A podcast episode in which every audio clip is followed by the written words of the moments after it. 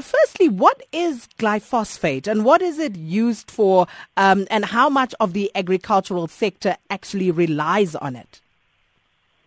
Uh, glyphosate is the biggest herbicide used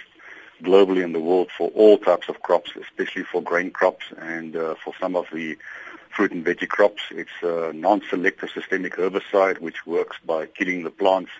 when it makes contact with it, and um, it is used extensively also in the production of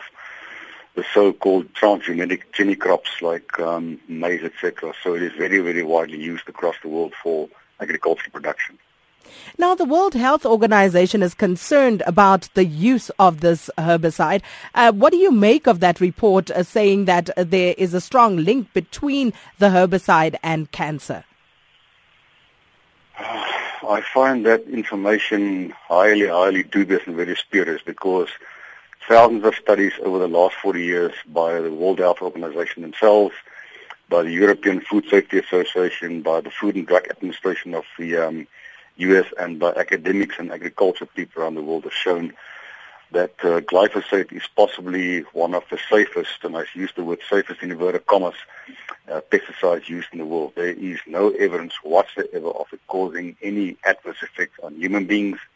animal life, or even plant life for that matter, if it's used correctly.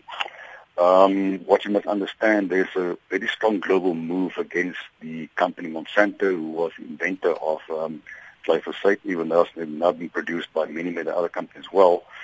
So very often um, these anti-pesticide people go and they fund academics that go and do research to prove that a particular chemical will have an adverse effect. And what the WHO posed um, or phased their um, findings on now is looking at two laboratory studies where laboratory animals were deliberately dosed with high levels of glyphosate to induce a particular effect mainly trying to cause cancer. Now, if you're a scientist, you understand science,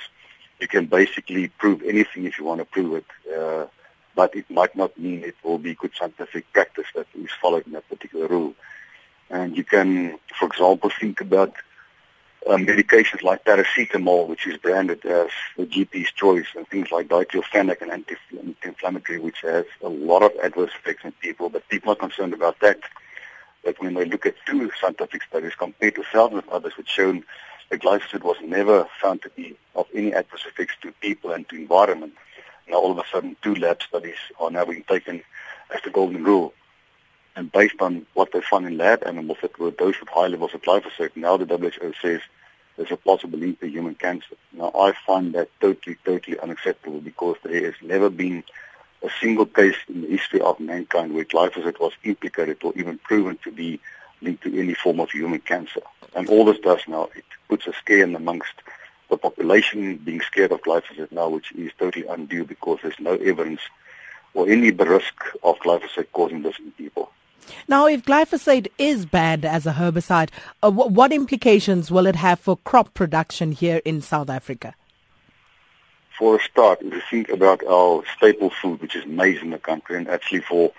a greater part of Africa, we will see an immediate drop of about 25 to 30 percent in the maize crop because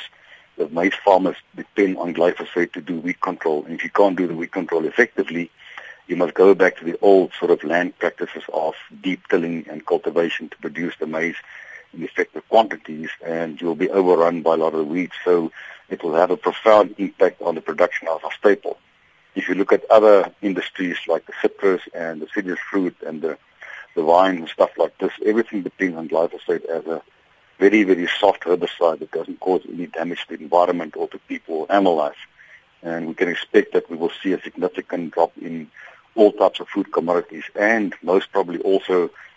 a very steep increase in the price of these food commodities. And I would not be wrong in saying we can expect famine to start coming forward in the next couple of months or even a year if we take glyphosate out of the market.